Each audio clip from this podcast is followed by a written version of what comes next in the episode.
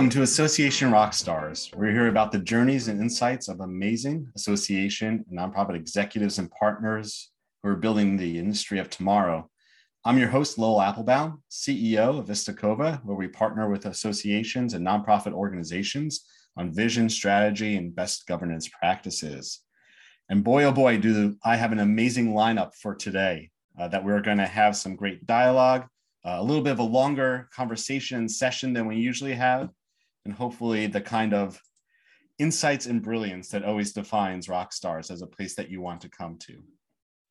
So as we go around the horn, uh, just very quickly, and everyone can wave as I say your name, uh, in last name alphabetical order, and I hope I got it right. First, we have Kathy Brown, C A E F A S A E. She's the vice president on the West Coast of Vetted Solutions. She has more than 38 years of experience in the nonprofit sector, having served as executive director for philanthropic organizations and professional associations. Next, we have Jeff Brown. Jeff CAE, he's the chief executive officer of the National Association of Personal Finance Advisors and is the past chair of Association Forum in Chicago. Mary Byers, CAE CSP, is the author of Race for Relevance Five Radical Changes for Associations and Road to Relevance Five Strategies for Competitive Associations, and is a former association executive and now a consultant, professional speaker, and association advisor. Dewan Claiborne, IOM, is the president and CEO of the League City Regional Chamber of Commerce, where he helps businesses scale and boost the economy. Amanda Creel, CAE, is the Chief Executive Officer at the Birmingham Association of Realtors. She is committed to helping associations realize their full potential. Mike Moss, CAE, is the President of the Society of College and University Planning and has been an association professional since 1992. Kuma Roberts, there we go, has to scroll down the screen, sorry. Kuma Roberts, IOM, is the Chief Diversity Inclusion Officer for Arrowhead Consulting, where she empowers organizations to place diversity, equity, and inclusion at the center of their strategic plan. And Sikha Singh, MHS PMP, is the Deputy Director of the Newborn Screening and Genetics Program at the Association of Public Health Laboratories. Welcome, one and all. It's such a pleasure to have you with us today. We have lots to talk about, uh, and I'm sure that this little bit of a time period is going to fly by way too quickly. Uh, and so, just to get us started, you know, where I'd like to start is perhaps a, a bit of a reflective period as we think about the year that's been, uh, what we've learned, what we need to learn for the, the year to come. Let's first start with what are perhaps some leadership lessons that coming out of the year of 2021 that we've learned. Uh, and by luck of the draw, uh, Dewan, do you want to get us started? Of course, of course. First off, uh, thank you again for having us, and thank you for all the leaders taking time out of your busy schedule uh, to give some knowledge. Uh, but I would say one of my biggest takeaways uh, is resiliency uh, and embracing change. Uh, we can become so uh, robotic and routine oriented that the smallest disruption kind of throws us off. Um, and so, something I've been saying to my team is I want to embrace our pain tolerance. So, pain tolerance from, you know, it's painful when you have to change, but how can we shift that narrative to say, oh, something changed? Great. You know, like look at it in a positive way. And because we're so resilient now through COVID, now we can pivot and conquer that change. I love the I love the enthusiasm you have just by saying the word change, which I don't hear nearly often enough. Kuma, I believe I saw your hand was up. Yeah, I would I would say that for me it was vulnerability. I think uh, I've really enjoyed seeing leaders be more vulnerable um, during this time and certainly through COVID and other challenges we've experienced. So when people are leaning in and talking about like things aren't always okay and I'm not fine and just sort of those standard rote like leadership answers and they're talking more about personal challenges they're having not only with self-care and mental health. And of course the standard issues we're all having with regard to finding the right people for all of the roles we have opening. I've just really appreciated sort of that wall coming down and people connecting as individuals throughout the year. It's really helped my leadership and I love watching it in other leaders that I admire Love that. Anyone else have a good reflective one they would like to share? As we think about the year that's been, Amanda? Um, yeah, I think for me, I was brand new to my association in the middle of COVID. So uh, that was that was all kinds of lessons learned. I had to learn my new leadership. I hadn't even met half my realtors. I had people walking up to me as the world opened up a little bit and been like, hey, how are you there? So not just being vulnerable, but being that new person that they'd never seen, that talked really fast and that was really energetic and a little crazy, and just learning how to connect with people because Zoom's not always doing it and do, learning how to make those connections and find a way to develop a relationship with people that I had never met that I just came into this brand new place and all of a sudden I had 4,600 realtors and 5,900 subscribers that I had to figure out how to connect with without, yeah. and they were tired of Zoom. So I think for me, that was a big challenge, but also a lesson learned that there are ways to do that. And sometimes picking up the phone or being willing to text people and lots of handwritten cards this year and things like that, just to say, hey, thank you so much for stopping by the office, even though we couldn't, you know, see you or we had to have social distancing or whatever it is, just finding ways to connect with them that made them feel special and part of the conversation. I love that. We'll have to come back and talk about other ways we found to have places of connection this year. That's great. Kathy and then Mike. Um, uh, for me, I have uh, really admired the leaders and noticed the leaders who have been able to open themselves in a new way to deal with the intersectionality between societal issues, personal issues, and professional issues among their team, and how they can really embrace those new skills that the leaders themselves are developing, broadening their perspective, and uh, really opening themselves up in uh, new and different ways. Excellent. Mike, did you have one?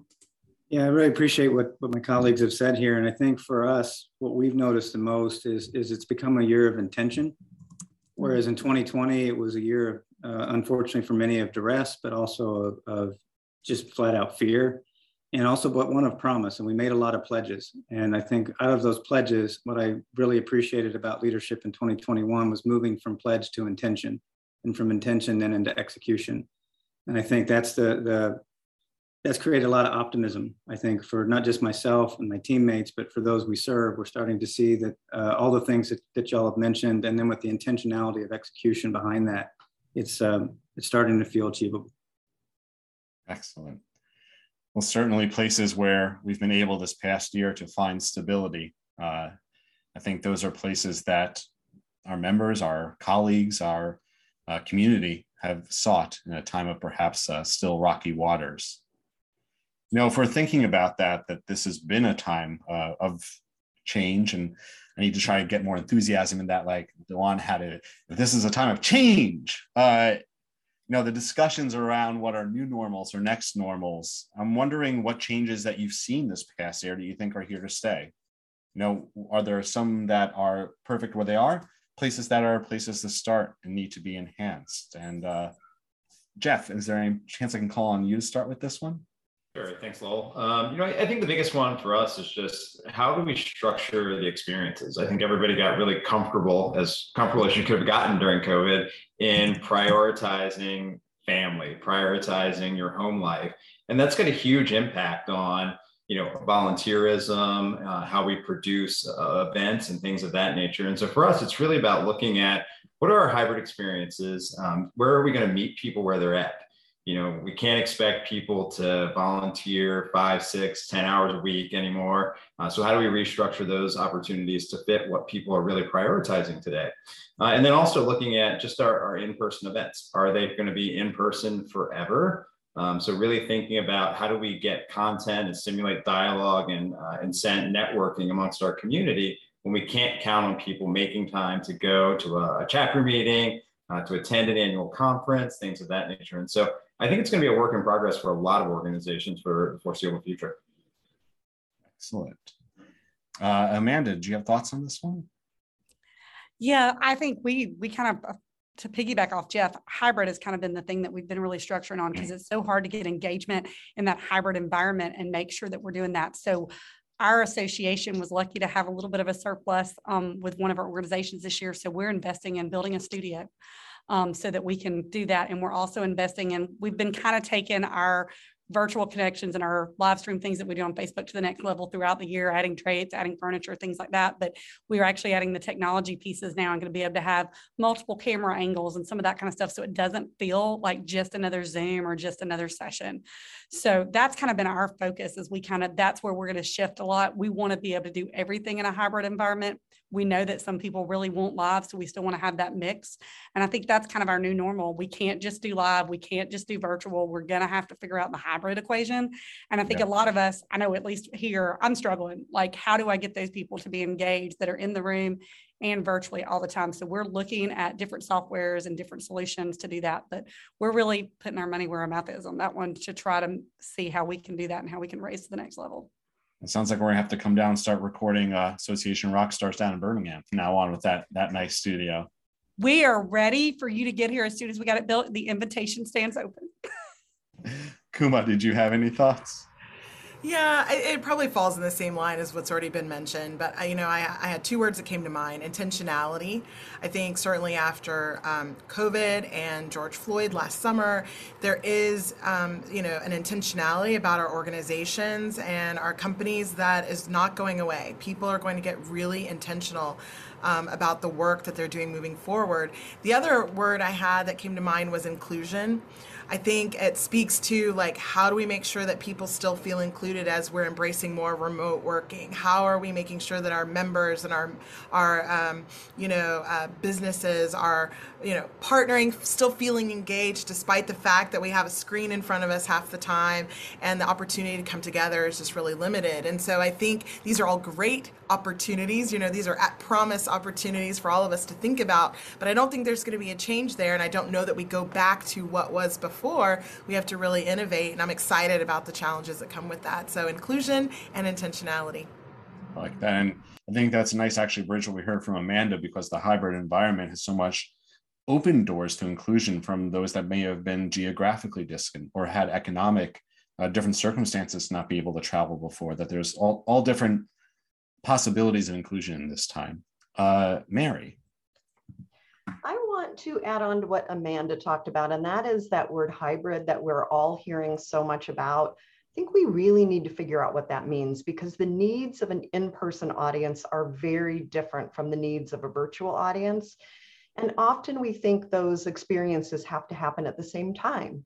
But I've seen associations be very clever about this. Some are actually having the virtual experience after the in-person experience. Some are running part of the experience for everybody ahead of time virtually. Then there may be some shared experience between both the in-person and the virtual audience. And then afterwards might be the same. So we have new opportunities and rather than just having a meeting last an hour, three hours, or three days, we need to think about the whole arc of our meetings and think about a before, a during, and an after. I'm not a meeting planner. I'm not a meeting specialist, but I can tell you as a professional speaker, it's very difficult to meet the needs of both audiences simultaneously. And I think we have to be really creative in how we do that going forward, but it's also a fabulous opportunity for us. Love it. I love the feeling of that flow before, during, and after that doesn't it doesn't end, that there's a, a connected lifeline there. Sikha. Yeah, um, great question. I think that as we become more disruption resistant and think about how we're doing that before, during, and after, and that new change and the new models that we're employing, whether it's hybrid or building studios, really thinking about then that storytelling and quantifying and re-quantifying our value to our members. What we did before is no longer what we're doing now. Certainly throughout 2020, I think we all thought, let's flatten the curve for two weeks. Let's we'll get back to normal. This is a temporary shift. And now that's no longer the case. Moving forward, nothing will be the way that it once was.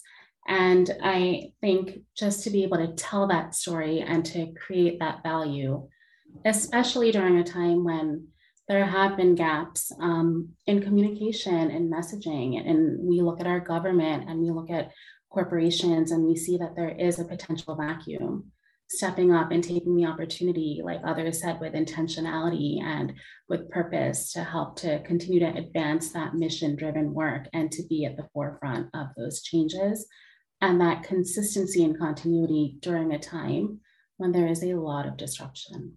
And I think that we can expect to happen forevermore. Yeah, I love the uh it almost feels like two sides of scales from what you're saying, right? The disruption and the instability and where we can bring stability. Loud, noisy world, and also how do we have clarity and message? It's a, nice balance of what we can bring to the table. Dewan. Um, yes, my answer is kind of probably a little different than everyone else, but um, I like the changes, honestly. Um, now, when instead of me, because I look at it as, you know, from a CEO perspective, how do these changes allow me to improve my bottom line? Well, one, I'm saving now on my mileage expense because I can hop on a Zoom call. I don't have to drive across the world.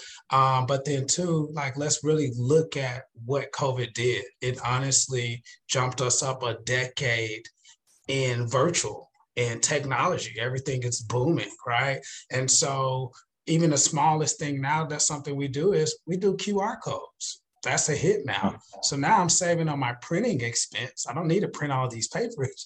I print four or five QR codes that take people directly where I want them to be, right? And then I know we have some realtors that are on here, like organizations that aren't using commercial space anymore because they're saving money and still getting the same product from people working at home.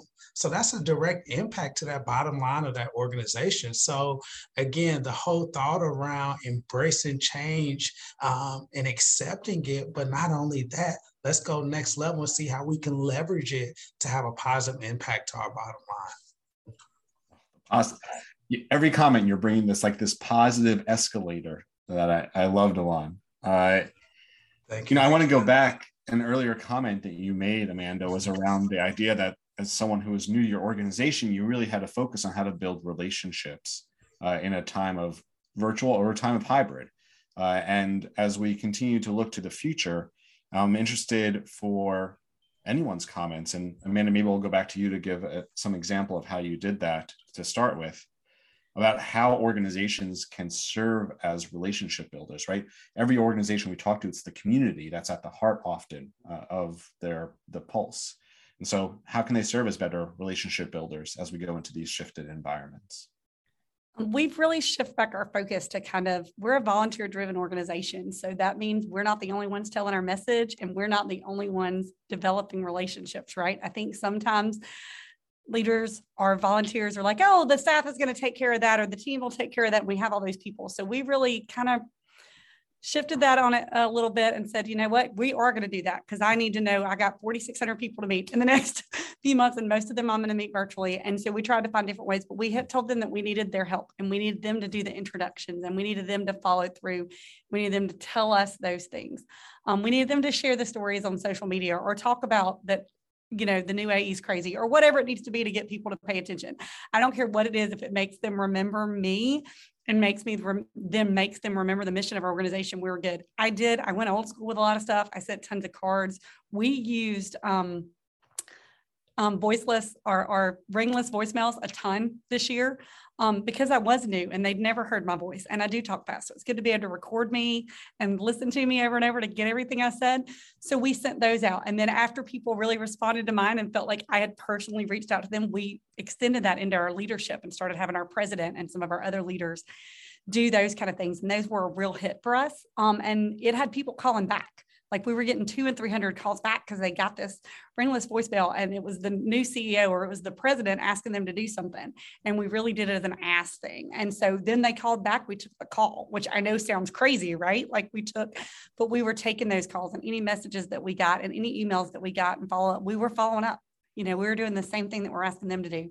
We were taking the time to just kind of do that. But we did, you know, I any somebody brought, you know, if I met someone, I was writing down names, or if somebody stopped by, I was making sure I followed up with like small cards. My poor um, assistant was ready to kill me, I think, at one point, because um, I'm mailing out so many cards and so many small touches, but I wanted it to be small touches. You know, we did a drive-through almost event where they could walk through the building and get breakfast, but it was just one or two at a time so that they could come back in the building before before we were able to open finding ways to touch them in ways that they where they felt like we were connecting again. And it wasn't just because i think we all know zoom burnout as much as we hear it. It's one of those terms we've heard way too much has been something that we're fighting. So i think just finding new personal connections whether it's a ringless voicemail or a personal card or getting your leaders to then share what you said is a great way to kind of get them to see and hear your message and teaching everyone to say the message, giving everybody the elevator speech because leaders don't know what to say if we don't help them kind of figure out what our elevator speech is now that they've decided what our dire- direction is.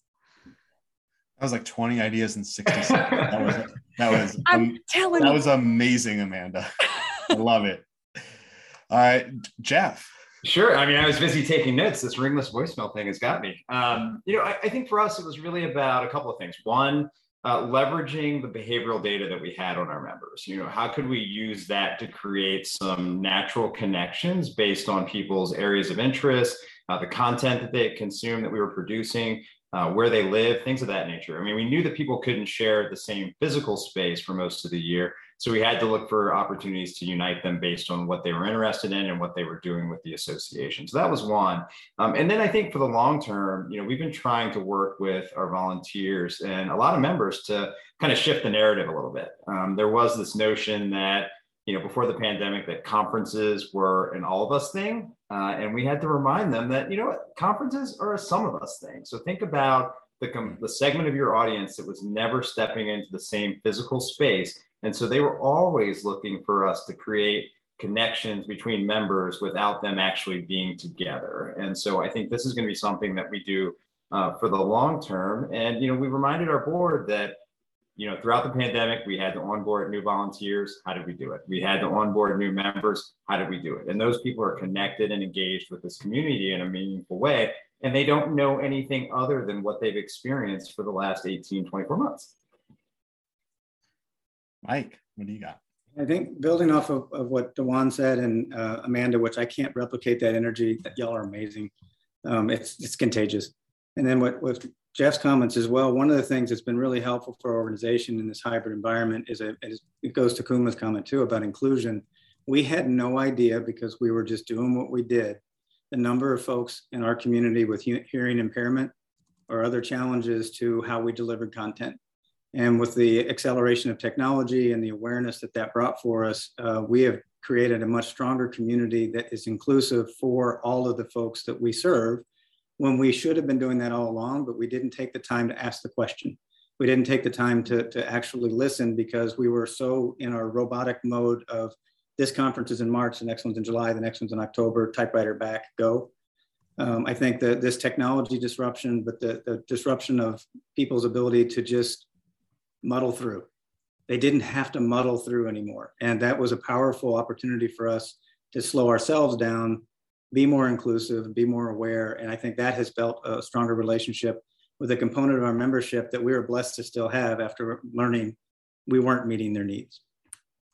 You know, uh, I'll, I'll add a facilitator's thought in on this one quickly, just that uh, a change I've started to see that I hope continues is the premise and culture for organizations to embrace radical curiosity as a starting point, right? To be radically curious about their members, about their stakeholders, about their leaders, about their staff. And so they don't come in with how, what's all the things we need to say and how loud can we say it?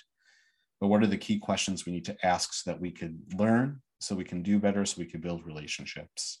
Uh, and I, I, hope that's something that uh, transforms us in the years to come you know, thinking about that as we uh, start to take focus on the future, what do you think are the conversations that association leaders, chamber leaders, nonprofit leaders, current and future, need to have in the year to come to continue to involve the industry? Uh, what should we be talking about? Mary, do you want to start us off? Yeah, thanks, Lowell. And that really it ties in nicely to what you just said about radical curiosity. I think one of the conversations we need to have are what questions should we be asking? And uh, those questions will lead us to our next and whatever our next normal is going to look like. But I think there's three other things we need to be asking. One is how were we complacent before the pandemic? And how did that challenge us in the pandemic? So we need to identify those complacencies so that we don't get complacent again. And I know we're all tired. We all want this behind us. And I think we're, you know, we're hitting a, a place where we're fatigued and we want to rest. And so I think that uh, makes continuous improvement and innovation tough. Uh, that's the next conversation I think we need to have is how can we codify and make normal what we have done in an, uh, to create an innovation culture within our organizations. We've seen that we can do it, but how can we build this into a regular process that we go through on a regular basis?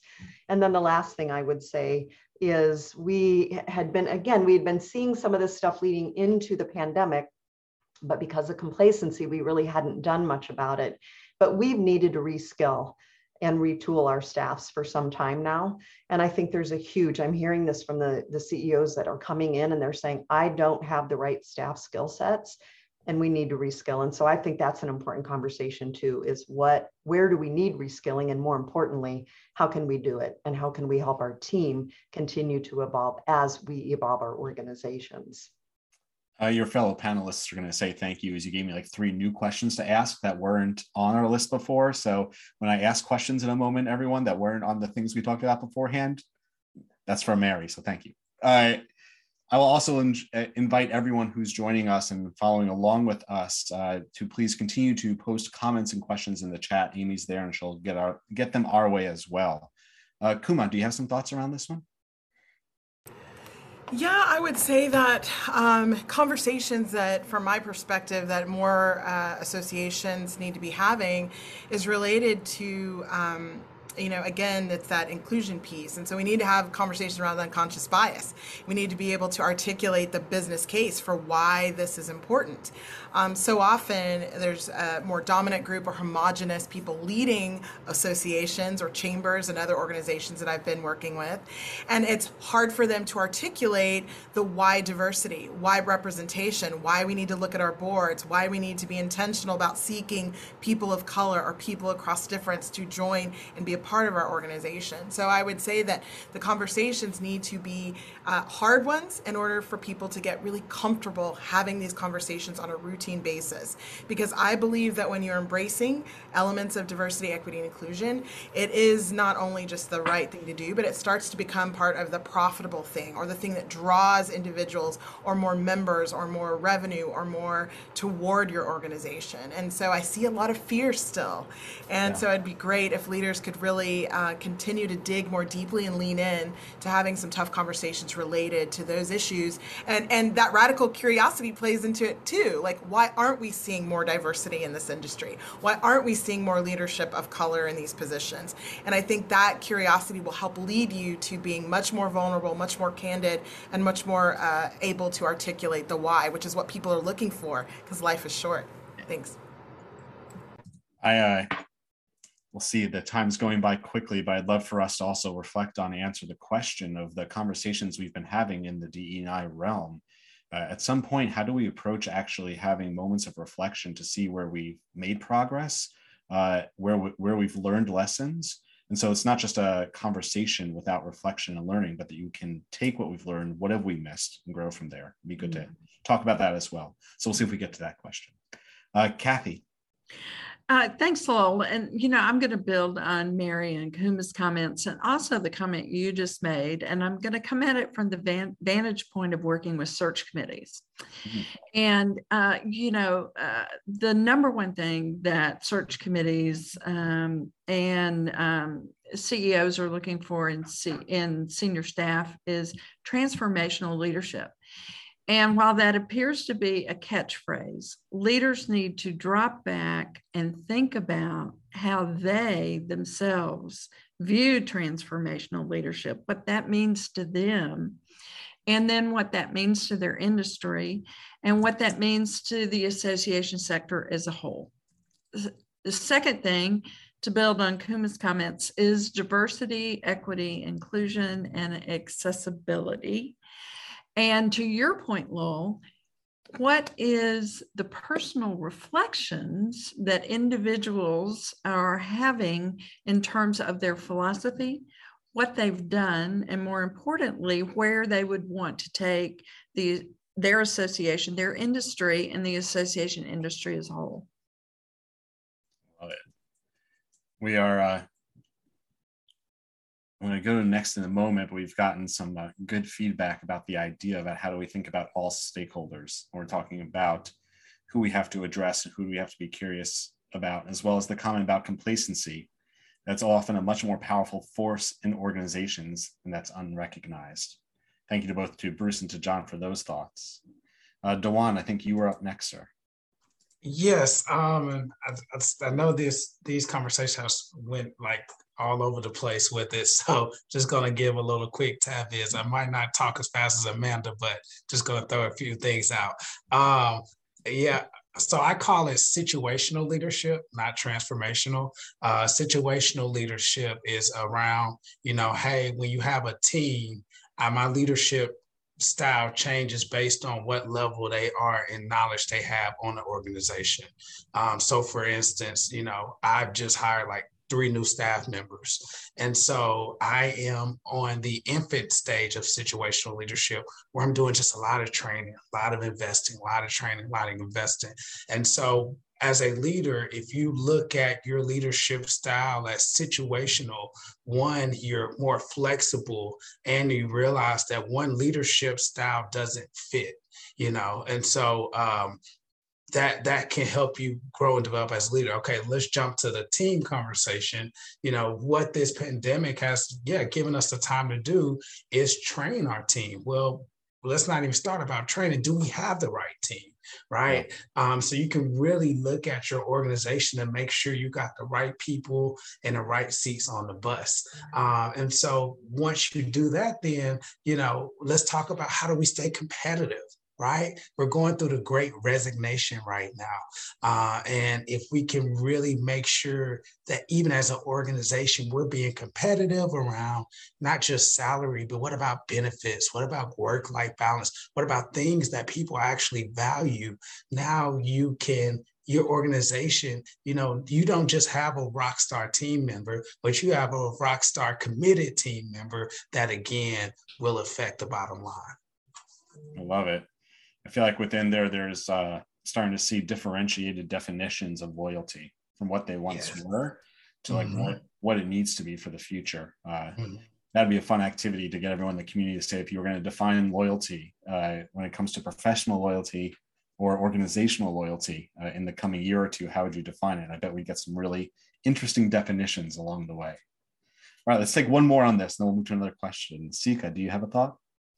Yeah, sure. I mean, just as it relates to loyalty, real quick, I think we can also observe that from a generational perspective. I talk to my colleagues and my family frequently, and sometimes people tend to think that millennials um, we're very flaky and we're not loyal, but we also know our worth and we know that we want to be in mission driven environments that resonate with our values.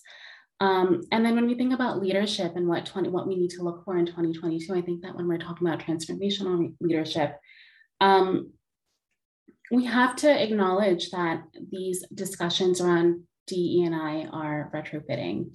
They have not been formative, and um, oftentimes the people talking about them and making these decisions are not representative of the members that we as associations serve.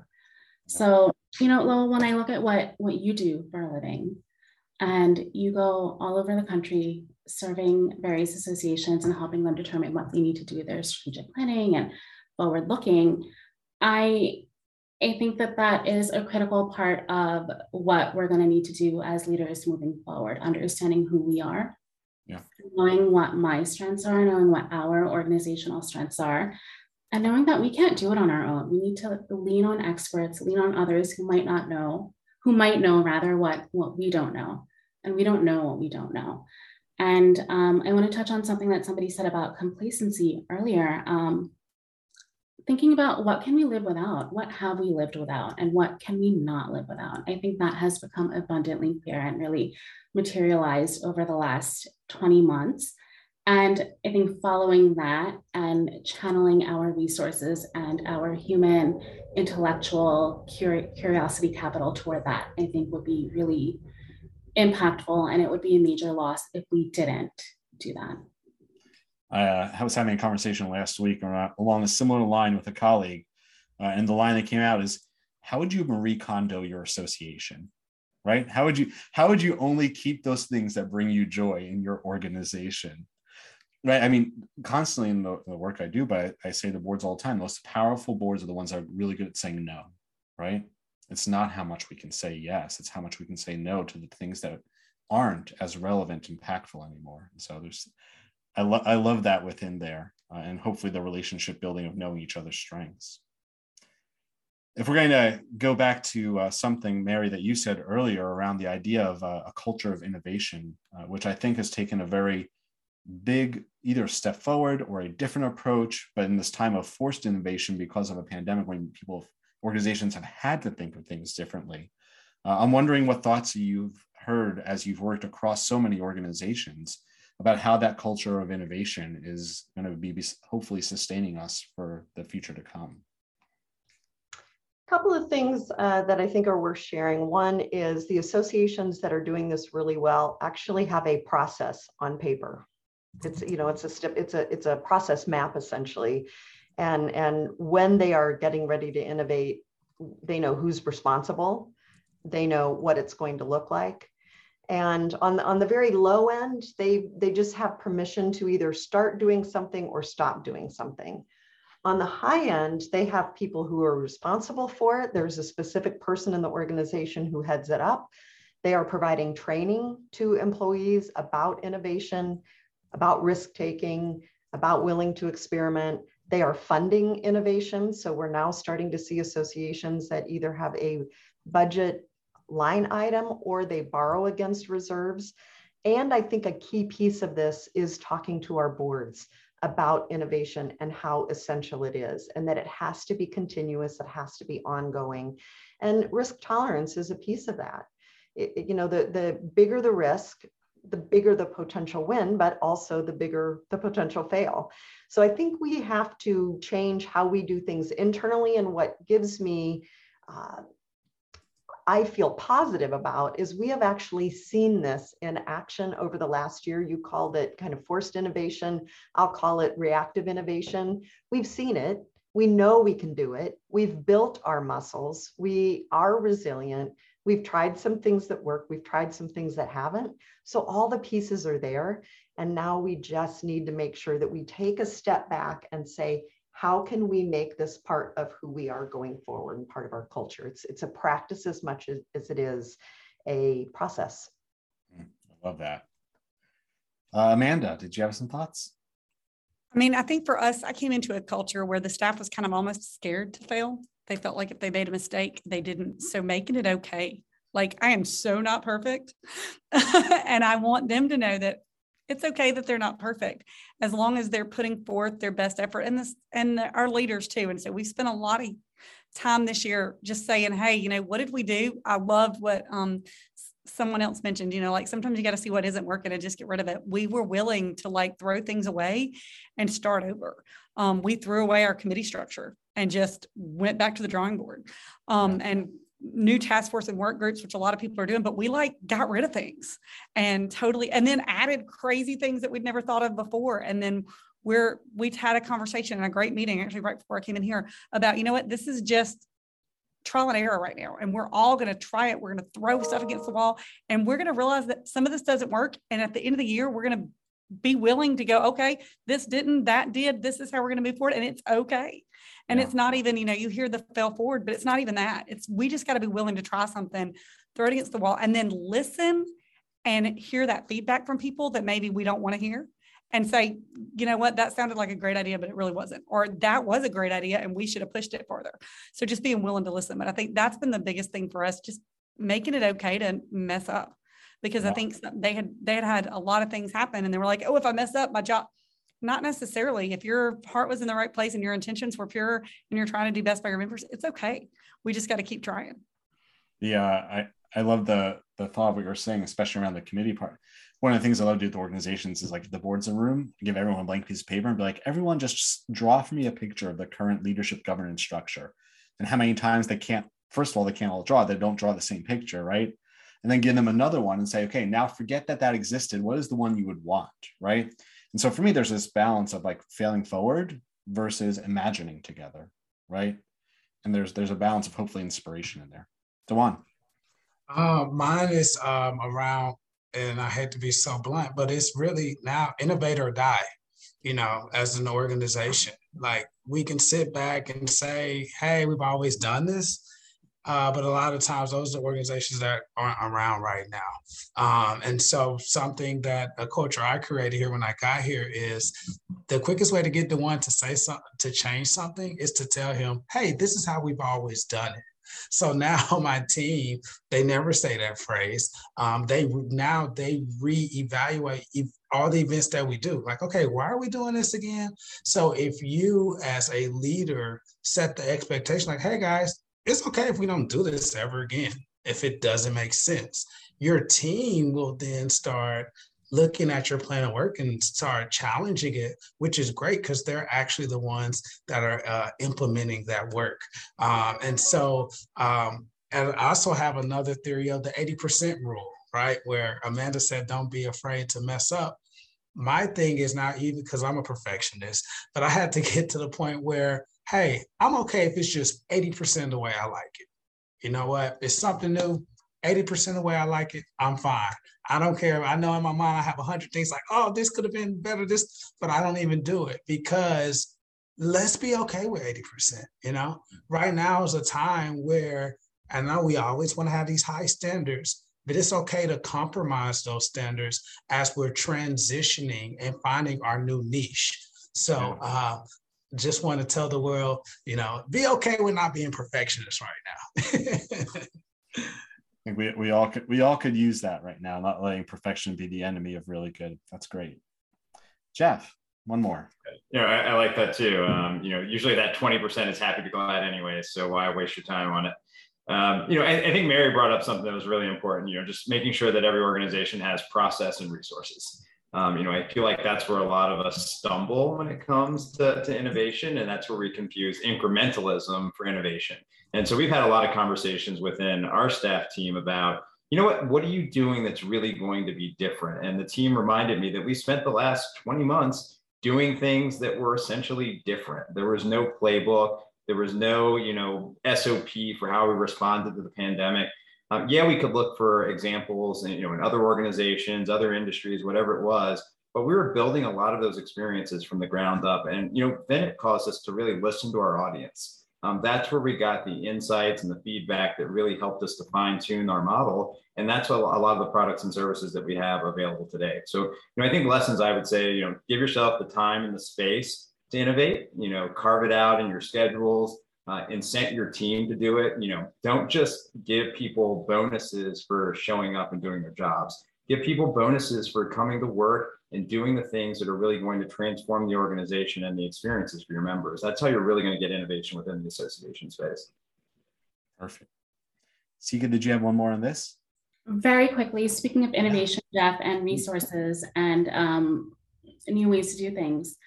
I think something we can really get from the past two years is diversifying our um, funding streams and innovating on that forum. I think that the global pandemic has brought about the ability to seek and identify new ways to bring money in and um, to generate revenue and to really harness that. I think what, to not harness it would be a hugely missed opportunity. No money, no mission. So hope hopefully there are ways to think about that uh, that are different. You know, I was having a conversation this past week with an organization. Uh, it's a very large organization and talking about membership in the ones and twos and the difference between an incremental and an exponential possibility of what actually changes the game of how you define who belongs. Is that only by paying dues, or there are other means of definition that that is one?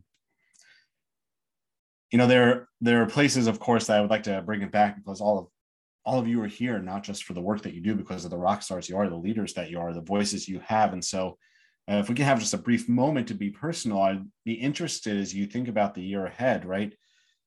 We all are on paths of growth to hopefully further success and further learning and further wisdom. And i'm just wondering if there's any uh, places that you're thinking about investing in yourself uh, in that year ahead for continued growth and success as you're thinking about now what you hope to grow or learn and where you're going to do that what are, what are you looking forward to in the year ahead um, who do you want to go first Yeah, yeah. I'll say that I'm really excited about. Um, I, am challenging myself in the next year. I'm, I'm decided I'm going to write a book. I've decided that I'm going to really try to articulate um, how my leadership has transformed over the years and my experiences with associations and chambers of commerce.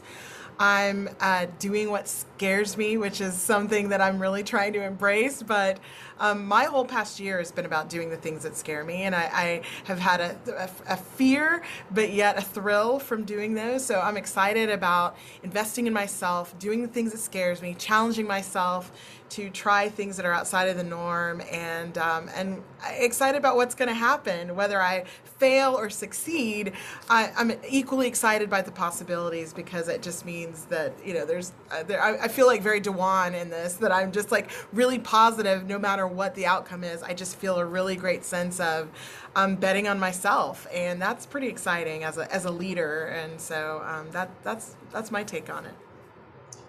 I love I love that place of focus. I also love that we now have a frame for when you're really positive that you've won something. That's well, I think that's a, a high compliment. We're, good. Uh, Amanda. I think this year for me was really challenging because it was probably personally, I had a lot of stuff happen that I haven't happened since I've been in the association world. I lost my dad. I was at a new association in a new place. So I was really kind of in a funk, you know, even, and you, the bubbly me is what people are used to seeing. And so I think it was hard, even for some of my newer realtors to see that. So challenging myself to be my best self, even on my worst day you know, and realizing that it's also okay to have a bad day and just own it and move forward and figure out ways to do it because there were so many things that were thrown at me that I didn't anticipate, things that questioned my integrity, things that questioned my ability to move forward after, you know, just being in an emotional place that I'd never been before. So just being honest with myself, being real with my team, being real with my leaders, you know, and saying, hey, you know, I know normally I can work 100 hours in a week and I'm just here and I'm just the energizer bunny and y'all are used to that. But I, I am gonna have to check out right now. I need to do that, and that was something I was horrible at, and I'm still horrible at. You could ask my team; they would probably, if they're watching, they're probably all saying I'm still horrible at. But I know that that's something I have to do. So in the next year, I'm going to invest in trying to find a way to separate myself from the job because I kind of live, eat, and breathe this place. Um, and every association I've been at before, this is my world. This is what I want to do. This is who I want to make them better. I want to make the organization better. So learning that it's okay to be me for a minute is le- learning that it's okay that if something drops, the world's not going to fall apart. I tell my staff all the time it's okay to fail. And I said that earlier, but I don't tell myself. So I think that's going to be my biggest thing. It's okay if I miss a thing. It's okay if that invite wasn't exactly how I wanted it. I think I need the 80 20 rule to one. I'm going to totally steal that.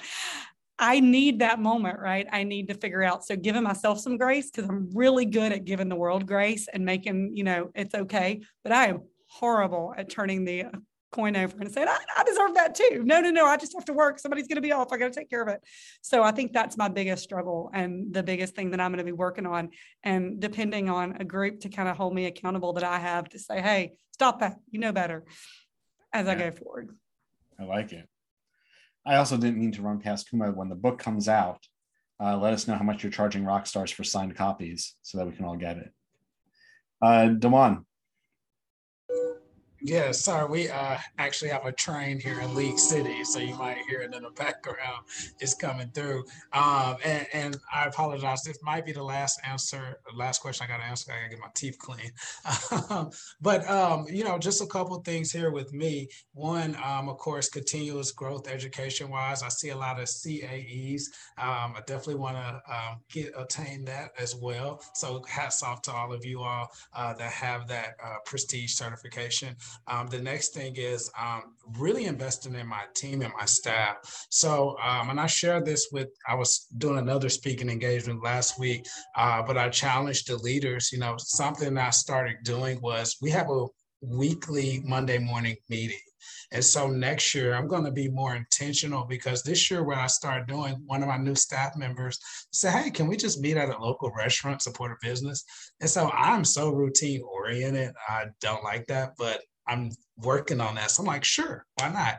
And literally to see how that boosted team morale we got back to the office. I mean, the laughter, the team mm-hmm. camaraderie, it was just magical. To then the next week, I said, "Hey, I want to do a lunch meeting again," you know. Um, so, but you know, budgeting wise, you need to be a little more intentional. So next year, I'm doing that every fourth Monday. We're going to go out, uh, have oh. breakfast and meet, and then you know, reflect on that month. Did we meet our goals?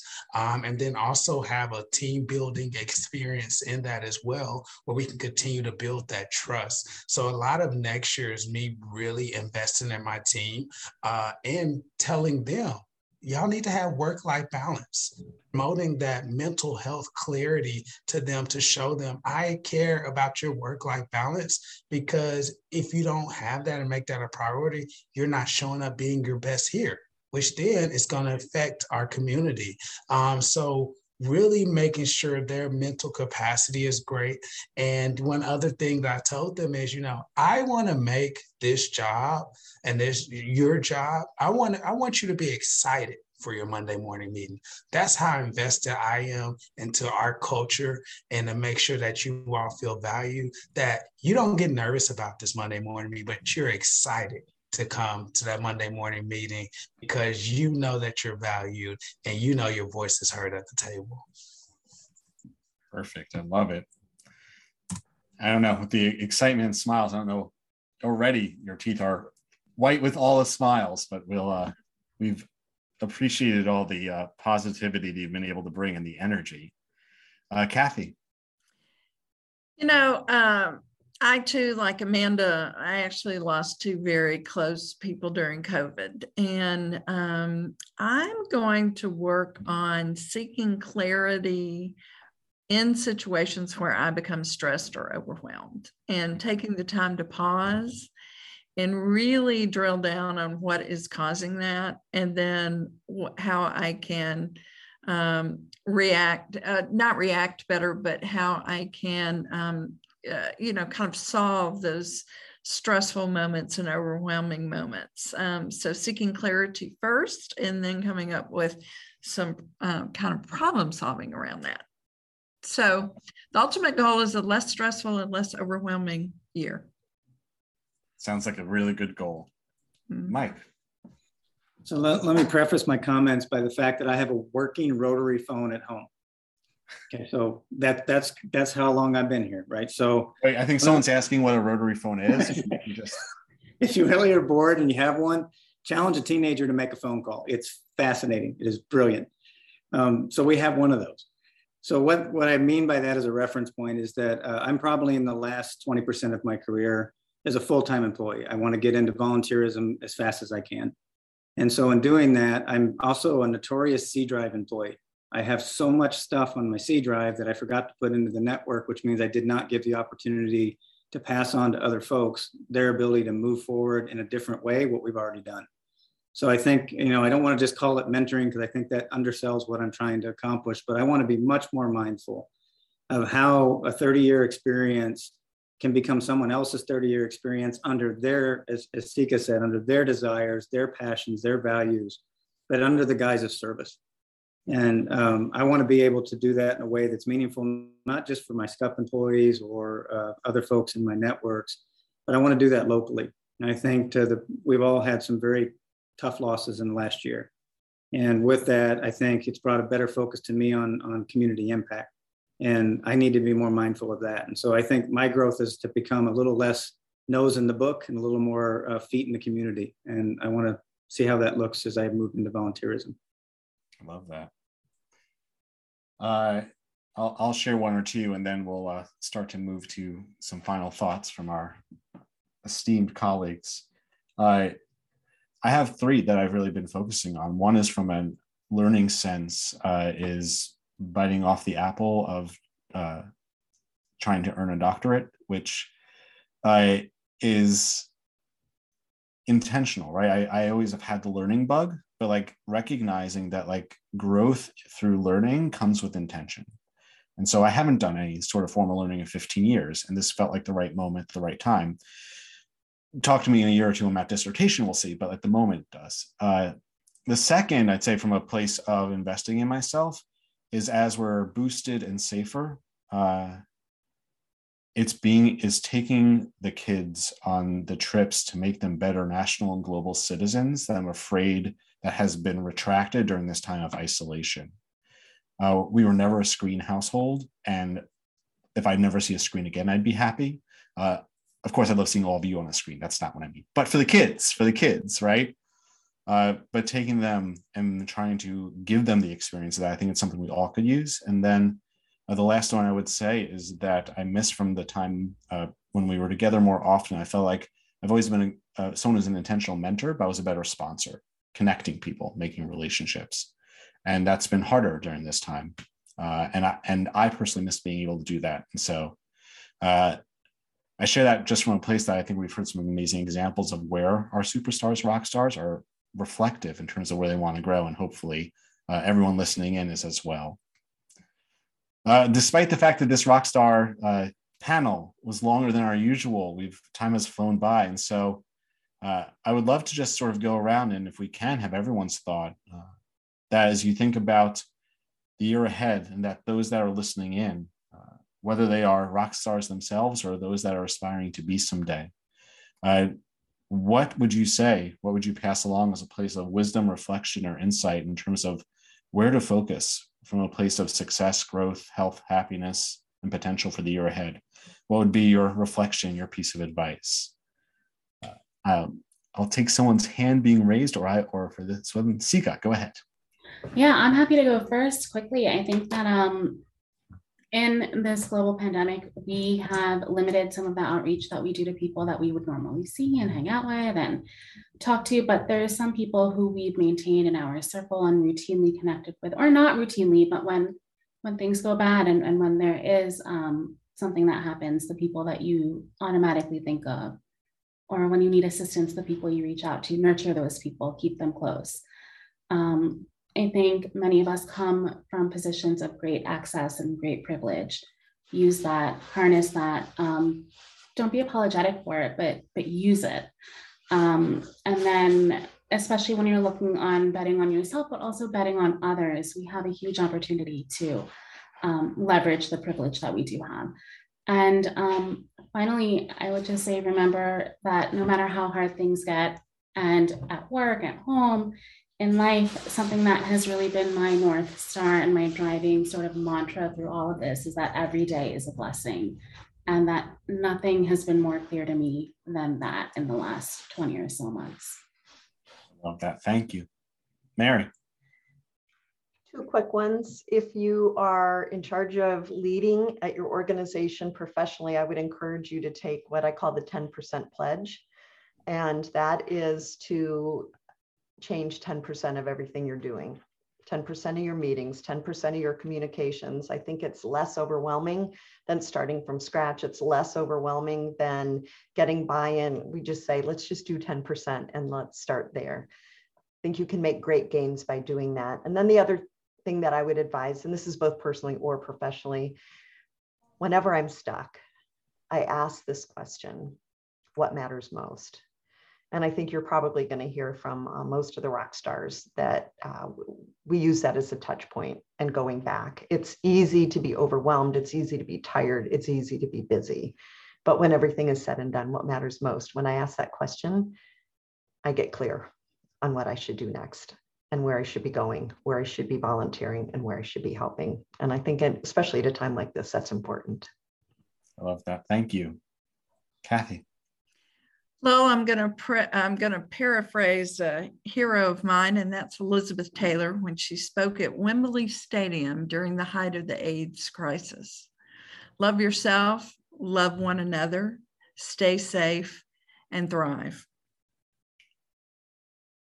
Love it. Uh, Jeff. I mean, it seems like a, a theme. If uh, 2021 was the year of resilient, resiliency, 2022 is going to be the year of self care and, and empathy. I mean, the work stuff is going to be easy. You're going to have a whole team of people around you that are committed to making your organizations great. Um, but what are who are going to be the people to help you make yourself great? So really step back, use this time before the first of the year, and think about what you're going to do for you. Um, you don't have to try to make up for the time that you lost during the pandemic in 2022 because you can't.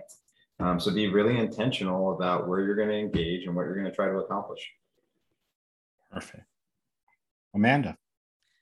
I think I'm a very good follow up to Jeff. Find your tribe, right? Find your people. Um, I'm very lucky to have a group called Alloy that we meet with every couple weeks, and it's just a bunch of AEs, and we get in a Zoom box like this, and we share our struggles, and we share if it's going well, and we brag about what we did good, and we admit where we screwed up, and we all have each other's back and we all text each other and we have like a text stream that goes and if somebody's having a bad day they can just text the group and say i just need some extra love before i walk in this board meeting and they get all the extra love they could need and then some from the group. So find your people and be that for them so that they can be that for you. Just find that group because that has been one of the most instrumental things for me since i got a part of that a couple years ago. It's it's the thing that sometimes that day it helps me find my silver lining.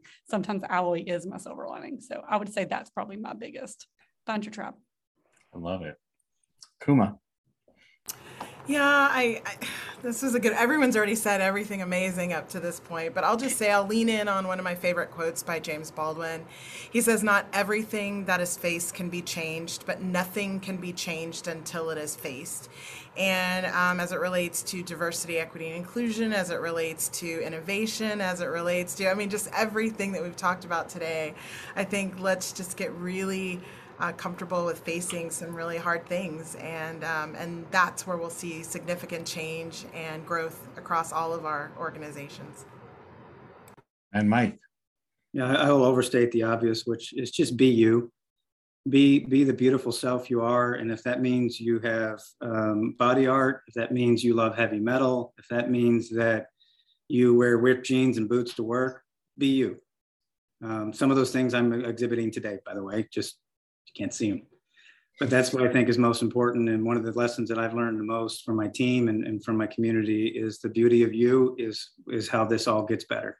And you guys have exhibited that um, in so many levels today. So appreciate who you are and appreciate what you bring. I think um, this team exhibited that amazingly well today. That's a, a perfect segue to uh, to bring our last one of the year to a close as a note of appreciation uh, appreciation for all of you uh, joining us on this panel, uh, coming back for a second helping, uh, and hoping that each of you that participated uh, enjoyed the conversation, learned from one another. I would also be remiss, Amy, will you turn on your video for a moment, if, that's, if I'm allowed to ask? but clear, clearly throughout the year, the amazing everything that happens, Amy Hager cannot do it without her. And so we are just eternally grateful uh, for Amy. And so thank you, thank you, thank you for all that you do. Uh, and grateful for this community. Uh, this started, Association Rockstars started during pandemic, during a time when we were thinking about how do we still learn from one another and seeking not to learn about the organizations, but about the people. Because from one another, we can learn about our journeys, we can learn about our vision, we can learn about our potential uh, and hopefully how to be better, how to grow to be better. And each conversation uh, ups the game, and we're looking forward to more conversations next year. And so, for everyone who tuned in today and everyone who's tuned in throughout this journey, uh, we're grateful for you and hoping that 2021 healthy, healthy, healthy, and happy end to the year. Uh, we'll look forward to you tuning back in in 2022. Uh, our first Rock Stars conversation in 2022 will be with Michelle Mason, uh, new CEO of ASAE. And so we'll have a chance to sit down with her uh, and then many, many more uh, conversations to come. And then before we sign off, I'll just share a little inside baseball.